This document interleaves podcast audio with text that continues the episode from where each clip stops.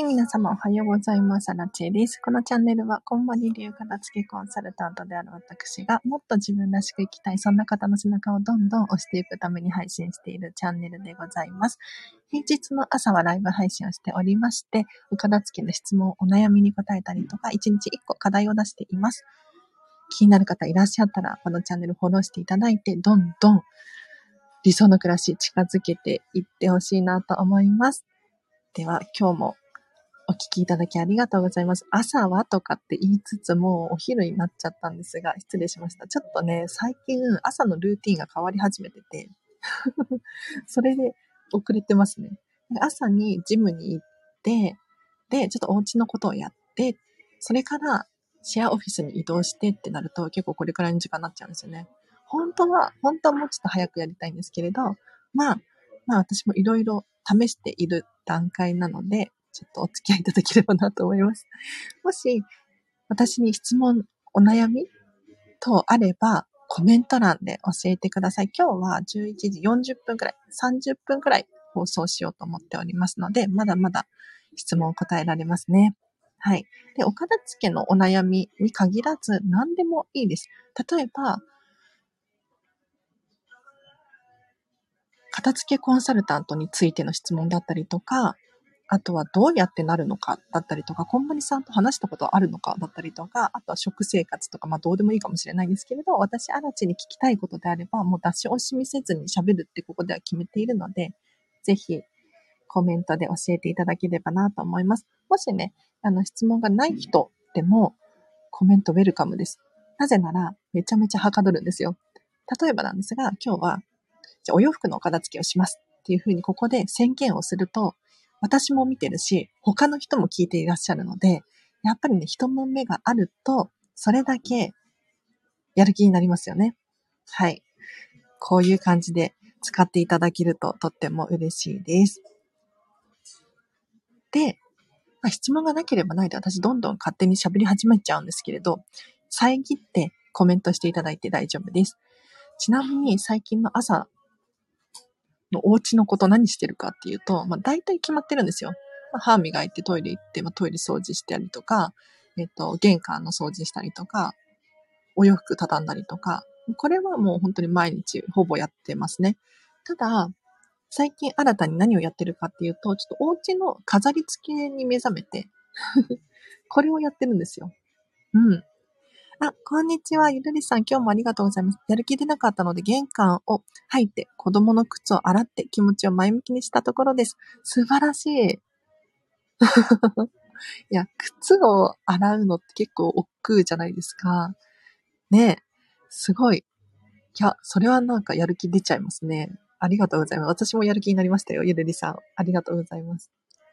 最近私、お部屋のインテリアを変えようと思って、工夫してるんですよ。で、もちろん私は、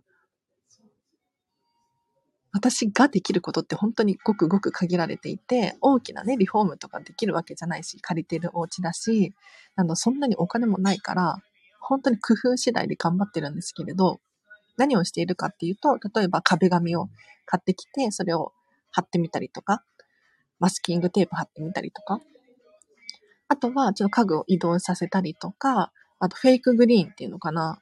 観葉植物っぽいやつを飾ってみたりとかして、ちょっと見るからに可愛い、ときめくみたいな感じにしていっていますね。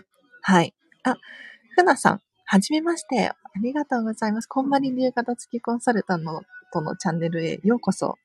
えっ、ー、と、平日の朝は基本的にライブ配信をしております。はい。今日はお昼になっちゃいました。で、岡田付のお悩み質問に答えたりとか、1日1個課題を出していますので、これ聞き続けると、なんとなんと理想の自分っていうのかな、暮らし、生活がぐぐっと近づく、そんな内容になっております。結構ね、このチャンネル聞き続けてきた方で、やっぱり人生変わってきましたっていうふうにおっしゃる方がちらほらいらっしゃるので、ぜひフォローしていただいて、また聞いていただければなと思います。平日の朝はライブ配信なんですが、土日祝日もこのチャンネル更新しておりまして、毎日更新です。はい。聞き続けてほしいなと思います。あ、いつこさん、こんにちは。家の語り付きについてお聞きしたいです。あ、ふなさん、嬉しい。私もね、今めっちゃ頑張ってるんですよ。あ、グローブさん、こんにちは。ながら聞きしてます。ってことで、ありがとうございます。そう、飾り付けなんですけれど、これね、私も片付けコンサルなので、よくお片付けのレッスンをしたりとかするんですが、やっぱりお片付けが終わるごとに、終わるにつれて、お部屋がね、シンプルになっちゃうっていう問題があるんですよ。なんか物がやっぱり減っていくので、今まで置いてあったものがなくなったりとかすると、今度寂しく見えるんですよね。で、そこで今度次の段階に入っていくんですけれど、何をするべきかっていうと、ときめきプラスって私たちは呼んでいますが、まあ、お家のお部屋の飾り付けですね。はい。で、飾り付けって聞くと、ちょっと一見ね、難しそうって思うじゃないですか。でもそんな難しく考えないでほしいんですよ。なんかリフォーム頼むとか、大きな絵を買うとか、結構お金とか時間がかかりそうって思うかもしれないんですが、今できる範囲のことをやってほしいんですね。はい。コメント慣れてなくてすみません。飾りがすぐ埃についてしまいます。どのくらいのスパンでお掃除していますかっていうことなんですけれど、ありがとうございます。飾りね。確かに、埃溜まりますよね。私はもうしょっちゅう、しょっちゅうっていうか多分ほぼ毎日のように拭いてるかもしれない。拭くか、埃は、ふふって、ふふってこう、払ったりとかしてますね。そう、最近もフェイクグリーンを買ったんですけれども、これはもう超お手入れ簡単で、ベランダに出してパパパパってやって、元に戻すみたいな感じでお掃除してますね。で、ここでお掃除、そう、お掃除についても、アドバイスするとすると、毎日のちょこちょこ掃除が一番楽です。結局これしかないなって思うんですけど、なんかお掃除って聞くとやりたくない、汚い、億劫みたいなイメージがあるんですが、なぜなら、埃が溜まればそれはやりたくないですよ。時間も余計にかかる。キッチンとか水回りもそうですよね。汚いからやりたくない。そうじゃなくって毎日お掃除することによって常に綺麗だから常に楽にお掃除ができるんですよ。これが本当にポイント。なので、埃も溜まってから取るのではなくって、溜まる前に掃除する。これが一番早いかなって思いますね。もちろん、あの、ご自身のときめきに従っていただいて、いや、さすがに毎日は無理っていう方は、もう堂々と、うん、週末にまとめてやるとかでもいいと思います。はい。そう、お部屋のね、飾り付けしたいですよね。本当に。私、もう実は、もう2ヶ月くらい前かな、引っ越してきたんですよ。で、ミニマリストなので、全然物がなくって引っ越したばっかりだと、もう殺風景すぎて、本当に、なんだろう、誰か住んでるの？みたいな。そう、なんか宅配のお兄さんとか来ても、いや、なんか、すっきりしてますね、みたいな ことを言われて、でも多分このすっきりっていうのは、生活感がないねっていう意味のすっきりだと思うんですよ。うん。でも、片付けコンサルタントなのに、しかも、こんまり流片付けコンサルタントなのに、お家が殺風景ってちょっと悲しいじゃないですか。だからね、最近本当に飾り付け。うん、頑張ってます。今持ってるもので十分なんですよね。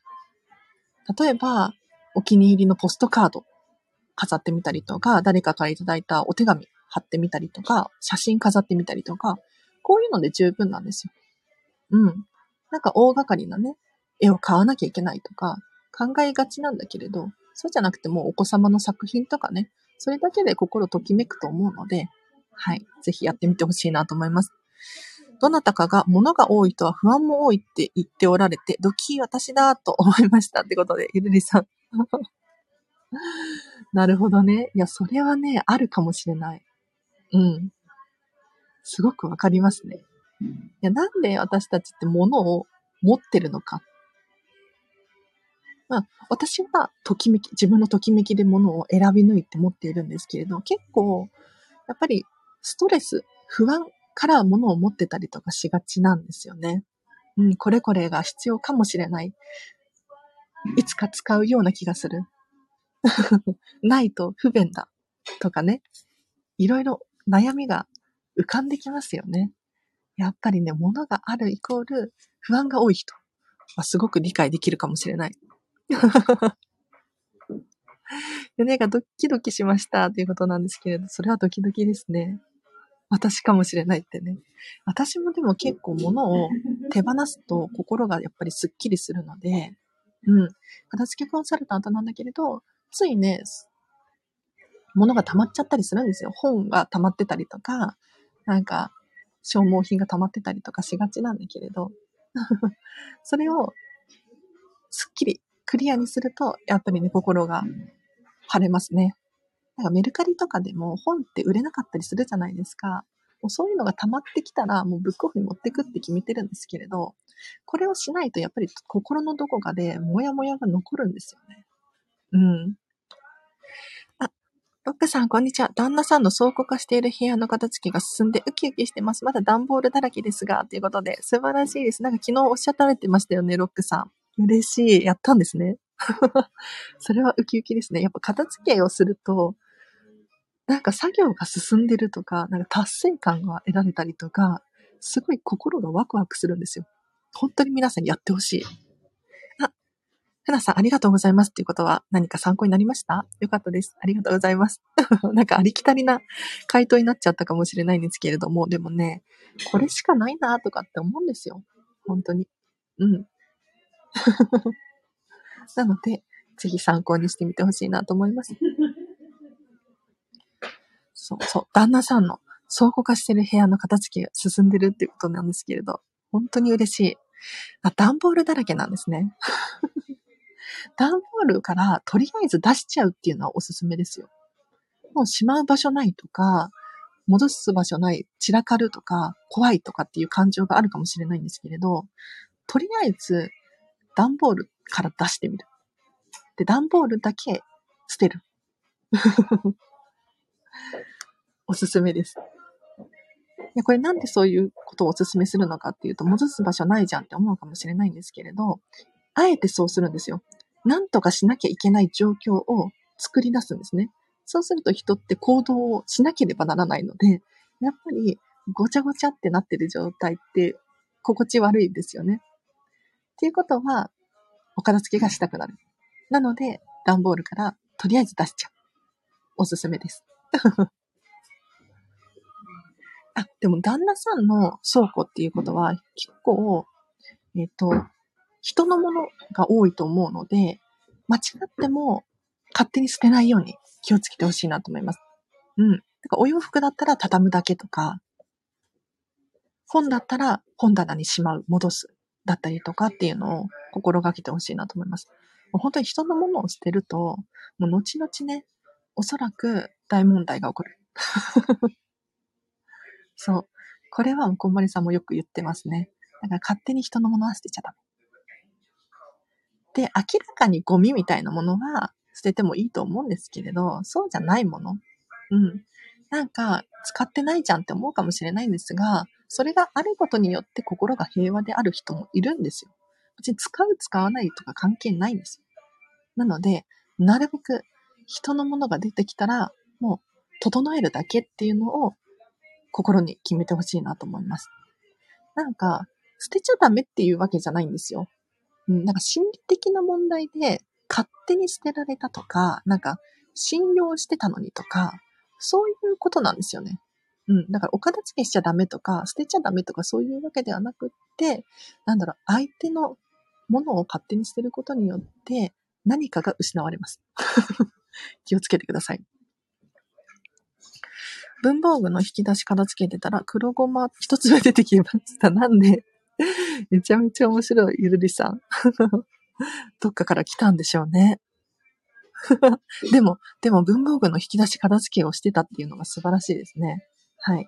なんかやっぱり片付けするとお掃除もついでにできるからいいですよね。ぜひその調子で進めてほしいです。段ボールだけ捨てたいんですけど、出すだけでも送りそうです。あ、そうなんだ。じゃあやめとこうね。やめておきましょう。はい。まずはでも、ロックさんご自身のものから始めるのがいいかなって思いますね。うん、うん。なんか、片付けコンサルタントのお片付けが終わってないのに、片付けのレッスンをしてるって矛盾じゃないですか。ね、自分自身がやっぱりお片付けが終わってて完璧で、楽しく、ときめく人生を送ってる人から片付け習いたいですよね。特にこんまりメソッドに関してはそうだと思うので、ぜひ、まずはご自身のお片付け。うん、なんかお子様に勉強しなさいって言っても、なんか、ママだって勉強してないじゃんって言われたら、ちょっと、ねうって思いません？まあ、それとこれとは別かもしれないけど、多分、お子様は親の背中を見て育つので、ね、これは私、片付けコンサルでも同じことが言いますね。うん、自分のお片付けはまずは終わらせる。全出しの恐怖感から脱出できたのは荒地さんのおかげですよ。あ、まさみさん、あ、まさみさんなんですね、グローブさんは。ありがとうございます。そう、なんかね、あの、こんまりメソッドでは、お片付けの基本中の基本なんですけれど、まずは全部のものを出しましょうっていうところから始まるんですよ。だから、カテゴリーごとにおよお片付けするんですけれど、まずはお洋服。お洋服をちょこちょこやるのではなく、全部出すところから始めるんですね。うん。で、これには明確な理由があります。だって、皆さん、あの、引き出しごとに片付けたりとか、お部屋ごとに片付けをしていて、片付けが終わったっていう経験ありますか？や中にはいるかもしれないんですけれど、場所別だったりとか、引き出しごとにやっていても、なかなかお片付けが終わらないっていう方多いと思うんですよね。で、こんまりさんがその研究に研究を重ねた結果、物別に全部出すっていうのが一番手っ取り早いっていうことで、この方法に至ってるわけですよ。なので、ぜひ、まあ、全部出すのが怖いとか、嫌だとか、めんどくさいとか、ちょっと信じられないっていうふうに思うかもしれないんですが、これが本当に手っ取り早いので、ぜひやってください。で、もし、ご自身で一人でできないっていうのであれば、私のようなね、片付けコンサルに頼むっていうのもおすすめですよ。一緒にやれば怖くないです。しかも、スムーズに必ず終わりが来ます。なので、私、アラジェに限らず、片付きコンサルタント、日本中にたくさんいるので、そういう人にね、ちょっとお家に来てもらったりとか、オンラインレッスンとかも頼むといいと思いますね。うん。全出し体験だけど終わったら気持ちいいですよね。そうそうそう。書類は手をつけられません、恐怖。書類もいけますよ。怖くないですよ。楽しいです。楽しくはないか。やってください、ぜひ。うん。書類のお片付けって、お洋服だったりとか、趣味のものとか、思い出の品に比べると、なんか楽しそうなイメージないじゃないですか。で、実際に楽しくはないような気がしますね。書類の片付けに関して言うと。でも、これだけ本当にいい情報が一つあって何かっていうと、書類のお片付けこそ終わった後に達成感が得られるものはないんです。なんとなく想像できると思うんですが、やっぱり書類って情報なんですよ。情報であるし、なんだろうな、考え事でもあるんですよね。うん。だから書類のお片付けを終わらせることによって、頭の中がすごくスッキリする。なんかあれやんなきゃいけない、これやんなきゃいけない。お子様の学校に提出しなきゃいけない書類だったりとか、えっ、ー、と、何かの料金の支払いの書類だったりとか、あとは保険の書類とか、セミナー、今勉強しているやつの書類だったりとか、まあ、いろんな書類が考えられる、想定できるんですけれど、もうね、書類のお片付け終わらせると、あ、今自分に必要なのってこれだけだったんだっていうことで、やっぱり頭の中がクリアになります。おすすめです。あ、なさん、こんにちは。物の住所を決めるのが苦手で、すぐに机の上が散らかってしまいます。どうしたらよいでしょうか？もう、方法は一つですね。物の住所決めましょう。で、なおさんに、ちょっと、おすすめがあるんですけれど、まずは、物量を完璧にしてください。お片付けには順番があるんですよ。この順番を守らないと、終わるものも終わらなくて、本当にもったいないので、やっぱりね、こんまりメソッドっていう最強のメソッドがあるので、この順番にやってほしいです。で、どうしたらいいかっていうことなんですが、まずはお片付けを終わらせるです。で、その後ですね、収納のことを考えていってほしいなって思います。だから、住所を決めるのはもう最後の最後でいいんですよ。だから、お洋服から始まって、最後思い出の品、お片付けするんですけれど、それが終わってからようやく収納を決めていく。住所を決めてあげる。これで、なおさんのお片付け終わりますね。はい。あ、ななさん、こんにちは。ありがとうございます。あら、5人のお子様がいらっしゃる方なんですね。それは大変そうだ。いや、私も子供がいないから、片付けコンサルって言っても、やっぱ主婦さんが多くて説得力がないように聞こえるかもしれないんですが、まあ、知識だけはあるので、そこは信じてほしいなと思います。ただ私の経験談ではないので、まあもしかしたら片付けコンサルの人でもお子様が何人もいらっしゃるっていう方がいるからね。そういう方から話聞いた方がいいかもしれないですね。すいません。失礼します。夫の実家の書類の片付けってたら2万円以上出てきました。おかげさまで荒地さんのレッスンできました。あ、よかったよかった。嬉しい。ね。そうそう。片付けあるあるなんですけれど、お金がね、出てくるんですよ。え、本当にお金が出てくる。お金、お札、小銭とかですね、外貨とかも出てきますね。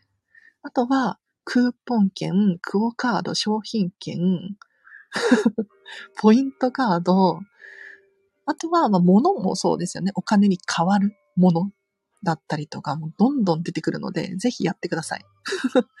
で、その代わりに、まさみさんはね、このグローブさんなんですけれど、私の片付けレッスンを受けていただいてっていう経緯があります。で、さらにやっぱり自分のときめき感度が上がって、ますますお片付けにやる気になっているので、本当に良かったですよね。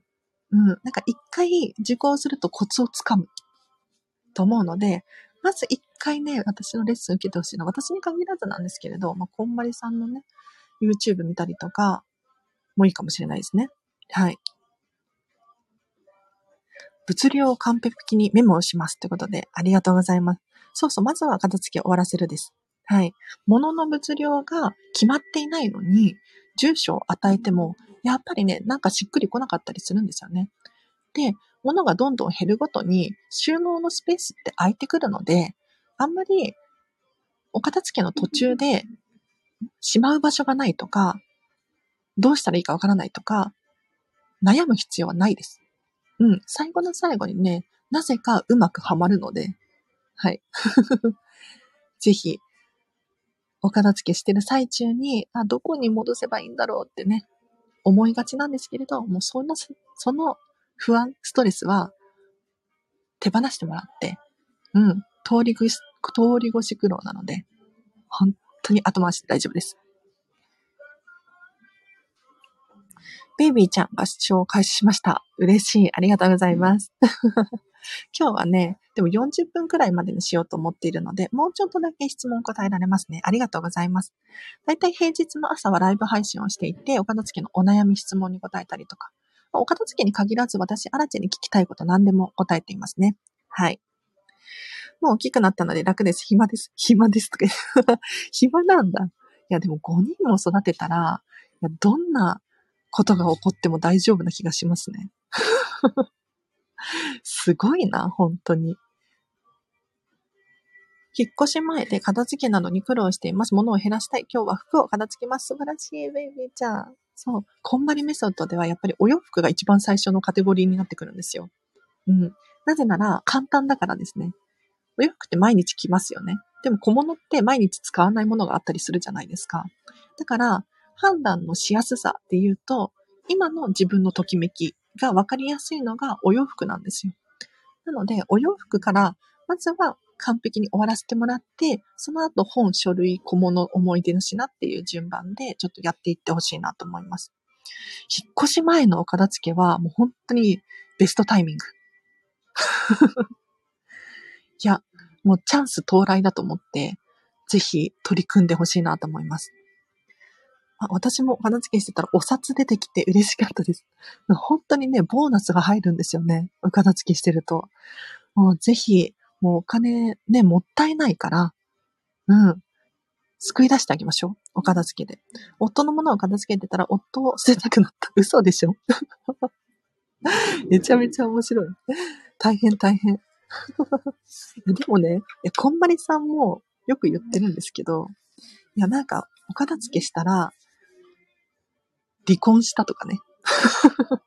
いや、でもこれはいい意味ですよ。本当にいい意味で。何でも手放せばいいっていうわけではなくって、自分のときめきをちゃんと探した結果そうなったっていう話なんですよ。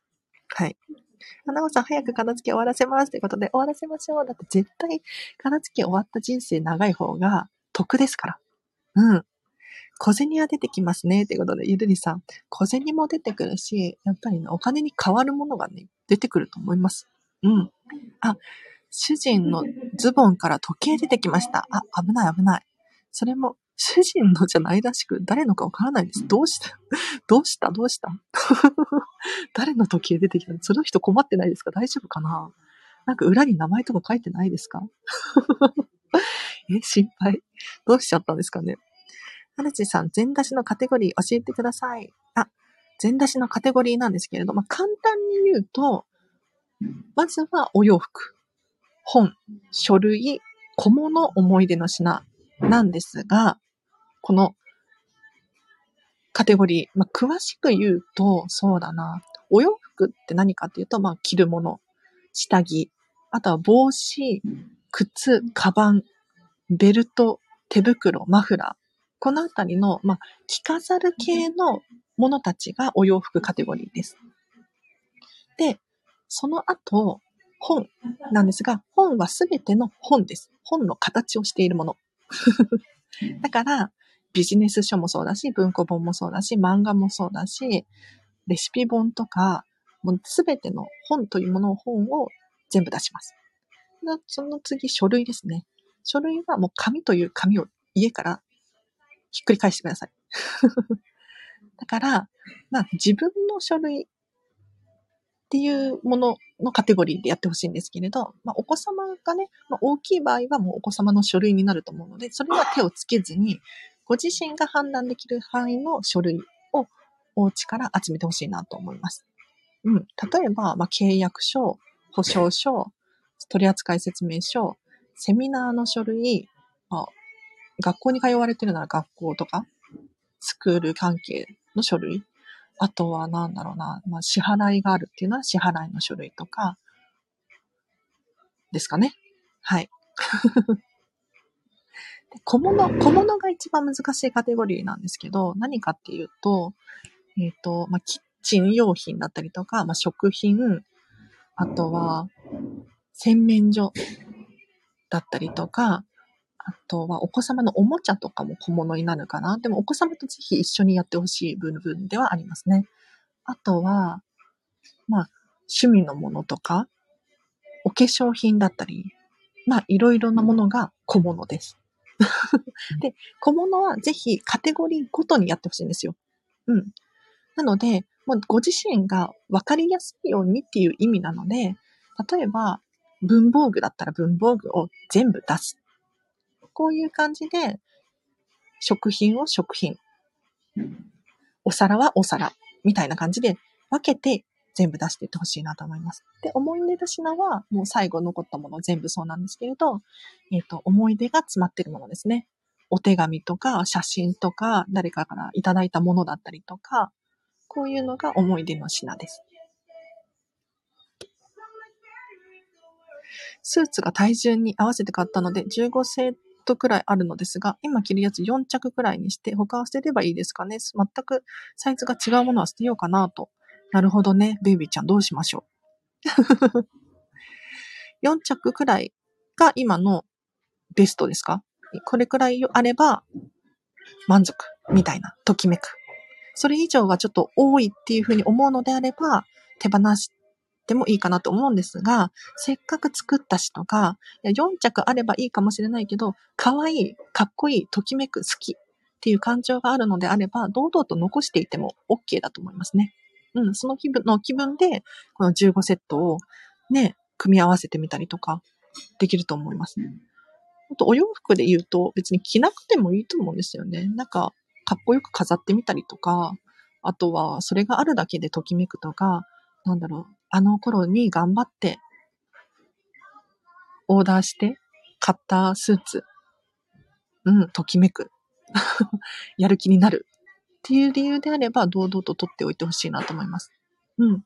そうではなく、やっぱり物量が多いなって思うのであれば、もしかしたら手放し時かもしれないですよね。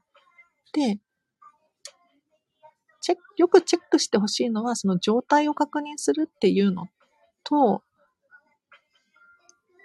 好きかどうかっていう気持ちですね。うん。ただなんとなく取っておくっていうのは一番良くないと思うので、はい。夫は埋め立てかリサイクルか。え、これ笑っちゃっていいんですか？ね。な、ななさん、どうしよう。ね、ね、ね。なんか片付けやってると、やっぱりね、人間関係とかも片付けがしたくなるみたいですよ。なんかお家はときめくのに、なんか心の状態が人間関係によって不安になったりとかするっていう現象があるんですって。で、私のね、片付けレッスンを卒業した子で、もう本当に印象的だったのが、もうなんか、夜な夜な泣いちゃってみたいな。いや、いい意味でって言ってたんですけれど、ね、何に泣いてたかっていうと、なんか、今までの人生とか、なんか人間関係とか思い出して、いや、片付けすごいわって。そう。まあ、これはこんまりさんのネットフリックスのドキュメンタリードラマとかを見ていただくと、一番わかりやすいと思うんですけれど、うん。夫は埋め立てかちょっと大丈夫かな私も心配になっちゃう、ナナさん。今まで受けた講座のテキストをいくつか復習したくて取ってあるものもかさばってます。ちなみに、いつか見ようと思ってますが、振り返るのは年に数回です。お、でも年に数回振り返ってるんですね。偉いな。いや、なんかあのね、講座のテキストだったりとかセミナーの情報って、確かに振り返ったりとかすると思うんですよ。でも、よく考えてほしいのは、一番大切なのってその講座を受けたことであって、でさらに言うとそこで学んだ知識なんですよね。だからそのセミナーの書類が大切なのではなくて、書類の中身だったりとか、自分にちゃんと身についてるかっていうことが大切なんですよ。だから、その書類を手放す手放さないか、以前にちゃんと身についてるかどうかだったりとか、ちゃんと知識として使えてるかどうかだったりとか、ここのチェックが必要かなって思いますね。うん。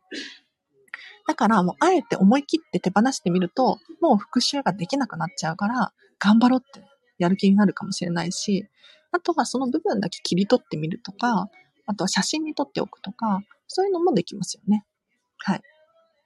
ちゃんと、あの、必要な部分だけを取っておいたりとか、レシピの本で結構切り抜きにしてるっていう人多いですよ。うん。なので、講座とかセミナーの種類も全部が全部取っておく必要はなくって、まあ、あくまで、まあ、一つの例ですけど、もう、ときめくのであれば堂々とね、全部取っておいてほしいなと思うんですが、綺麗に整理して、ファイリングして、本棚とかにこう立てかけておくと、うん、振り返りやすいし、いいかなって思いますね。昔のズボン片付けたので、出てきたのはもう止まった時計です。カテゴリー詳しくありがとうございます。やってください。ぜひぜひ。旦那に聞いてもわからない時計とか怖すぎません？売れるのかと思って検索したら、中古で1000円 とかでした。いや、なんか、私の勝手なあれですけど、なんだろうな、誰かのものを持ってるってちょっとそわそわしません？なんか、なんか、不安になる。ちょっと、なるはやで、どうにかするか、うん、決めてほしいなと思います、エルリさんには。リサイクルより埋め立てがいいかと思って。大丈夫ですか？大丈夫ですかそれ？スーツなどでも不要引き取りはエコリング持ち込みですね。かなり破格ですがっていうことなんですけど、あ、そういうのもあるんですね。情報ありがとうございます。スーツとかも不要品引き取りがあるらしいです。はい。私も結構お洋服は寄付にね、なんかあの、ファストファッション系のブランドの寄付ボックスに入れちゃうことが多いんですけれど、そういうこともできるんですね。ありがとうございます。なんか捨てるってやっぱり辛いですよね。そうじゃなくて次の人がいると嬉しいですもんね。うん。家は子育ての戦場でしたねっていうことなんですが、いい思い出ですね、きっと。ナナさんね。そういう思い出を振り返りながらお片付けをすると、なんかね、考えられる、考えがあるかもしれないですね。感情が、こう、湧いてきていいかもしれないですね。うん。ぜひお片付けやってほしいな、みんな。やっぱり心も整理されますよね。お片付け最強説。いや、そうそうそう。心も整理されて本当にお片付け最強なんですよ。なんかただ部屋がスッキリするだけっていうふうに思ってる方が多いんですけれど、そんなことないっていうのを私は声を大にして言いたいですね。ちょっと声小さくなっちゃったんですけど。そう。なんか私、アラチェがどうして片付けをしたのかっていうときっかけがあって、もう人生が楽しくない、つまらない。本当にそういうふうに心底思っていたんです。で、こんまりさんが人生がときめく片付けだって言ってるじゃないですか。もうこれを信じてみようと思って、お片付けをしたら本当に部屋がスッキリするだけじゃなくって、人生ってこんなに楽しかったんだなっていう気づきがあったので、私は今こうして広めることをしてるんですよ。私自身5人兄弟だったんですが、ってことで、ゆるりさんすごいな。家は戦場だったと思います。子育てをしている今、両親に感謝しています。いや、本当ですよね。私も、あの、下に妹が一人いるんですが、もうね、母親には本当に感謝してますね。うん。なんか、私自身今子供いないんですけど、なんていうのかな、なんでお母さんになろうと思ったのか。いや、お母さん大変じゃないですか、どう考えても。ねえ、すごいですよね。あ、いろいろ教えてもらってありがとうございます。あ、ベビーちゃんありがとうございます。こちらこそ質問ありがとうございました。地下5メートルくらい深く掘って、私の手で、ナナさんが埋めようとしてる。埋めようとし、何を埋めようとしてるかはちょっと控えさせていただきますが。いいですね。でも人間関係とか本当にね、私も今やってるんですけど、やってるって言ったら、あれかな。そう。もうね、本当に心が穏やかになれるので、例えば SNS のフォローの片付けとかね、本当におすすめです。片付けが進むと、ここ、体も軽く動けるようになりますね。嬉しいです。いや、そうなんですよ。なんか体も軽くなりますよね。行動ができるっていうのかな。うん。なんかちゃんとお家で動ける。なんかソファーがないとソファーでゴロゴロできないじゃないですか。ああいう感じですかね、悦子さんね。私も心も体も軽くしたい。私はまだまだです。そんなことないです。もうね、一歩踏み出してるので、あとは時間の問題。お片付けは、マインドさえあれば片付くんですよ。もう自分が終わらせるって覚悟を決める。これだけです。うん。段ボール一箱なくなりました。あ、ロックさんお疲れ様です。整えたら服を数枚着ないと出してくれたので、調子に乗って整えてました。自分の片付けしてきます。ってことで、素晴らしいです。やった。いいですね。なんかこういう片付け進んでますとかっていう報告をいただくと本当に私もね、やっててよかったって思えるし、なんていうのかな。ときめく人生を送れてる人が増えてるわけじゃないですか。ねこんなに嬉しいことないですよね。もう社会貢献ですよ。社会貢献。まだまだお片付けたくさん課題ありますが、日々頑張ります。うん。私もね、課題ありますよ。だから大丈夫です。もう本当に日々成長。お片付けは。もういつまでも、なんだろうな、できる。もっと楽に戻す方法ないかなとか、もっと簡単にお掃除できる方法ないかなとか、私、アラチもいつも考えてますので、ちょっと一緒にね、成長していきましょう。フットワーク軽い人に憧れます。ゴロゴロしちゃう。ゆるりさん。片付けを習慣化させようと頑張っています。とにかく3ヶ月少しでも毎日欠かさずやってみよう。素晴らしいです。いや、3ヶ月やるとかなり進むと思いますね。うん。あの、一人暮らしの人とかだ、二人暮らしくらいの人だと3ヶ月くらいあれば終わる人もいますね。うん。まあ、家族が4人、5人とかってなってくると、時間かかっちゃうかもしれないんですが、まあ、人によりけりかもしれないんですけれど、結構3ヶ月あったら進むと思うので、ね、年ないっていうことですよね。年内にどこまでいけるかみたいな。いや、楽しみにしてます。ありがとうございます。あ、7人暮らしなんだ、ゆるりさん。それは大変ですね。やばい。そうか、そうか。やっぱね、人が多くなればなるほど物も増えるので、それだけね、結構自分で判断できなかったりすることも多くなるし、時間かかっちゃいます。けど、物は有限なので、必ず終わりがあるんですよね。これだけは信じて、ちょっとやり続けてほしいなと思います。ということで、ちょっと今日、もうそろそろ本当に終わらせないといけないので、あのね、シェアオフィスが12時までなんですよ。はい。私の会員、か、会員なんとかで、はい。なので今日の課題を出します。今日の課題毎日出してるんですけど、課題出したらぜひ取り組んでくださいね。はい。ということで、今日の課題なんですけれど、これです。ででん。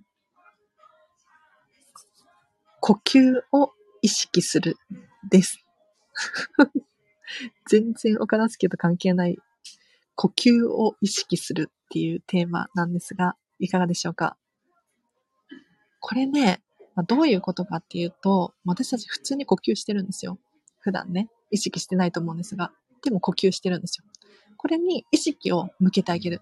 ただ、しあの集中しろとかって言ってるわけではなくて、瞑想しろとかって言ってるわけじゃなくて、あ、呼吸してるな、呼吸してるなって思うだけです。で、これをすることによって何を得られるかっていうと、意識が戻るんですよ。ニュートラルな場所に心が戻る。人ってついつい起きもしない未来だったりとか、もう過ぎ去った過去だったりとかによって、ストレスや不安を抱えがちなんですよね。そうじゃなくて、今起こってる現象、これが本当は大事で、今のときめきじゃないですか。だから、ここに注目をしてほしいんですよ。で、その状態に戻るために、呼吸を意識するっていうのをちょっとやってみてほしいんです。で、これは今日ね、私がやりたいことでもあったので、ちょっと皆さんと一緒にやりたいなと思ってシェアさせていただきました。やっぱり呼吸ってことで、そうそう、ふなさん、呼吸を意識するだけで大丈夫です。なんか瞑想とかってなると難しいと思うんですけれど、なんか、なんか瞑想って言うと宗教っぽく聞こえちゃうかもしれないんですが、全然そんなことなくって、今ね、もう本当に科学的な研究がどんどん進んでいて、いいことばっかりなんですよ。集中力が高まったりとか、ストレス、不安がなくなったりとか、おすすめです。で、お片付けも結構ね、この、なんだろう、マインドフルネスとか、瞑想に近いものがあるなって私は思ってて、要するに人って過去の出来事だったりとか、未来のために物を持っている傾向があるんですね。で、この過去とか未来を手放すことによって、今のときめきが目の前に現れるんですよ。うん。だから、本当にストレスがガクッと減るっていうのは、そういう理由もあると思うんですよね。なので、ぜひ今日はちょっとストレスがね、集まってきたりとか、集中力なくなってきたりとかしたら、呼吸してるなーって思うことによって、いつでもここの場所に戻ってこれるんですよ。はい。なので、ちょっと、まあ今日に限らずなんですけれど、継続的に続けてほしい課題ではあるんですが、ぜひ呼吸を意識してみてほしいなと思います。では今日はここで終わりにします。呼吸意識してみてください。そう、このチャンネルはね、あの、このチャンネルはっていうか、こんまり流片付けコンサル全員がそうなんですけれど、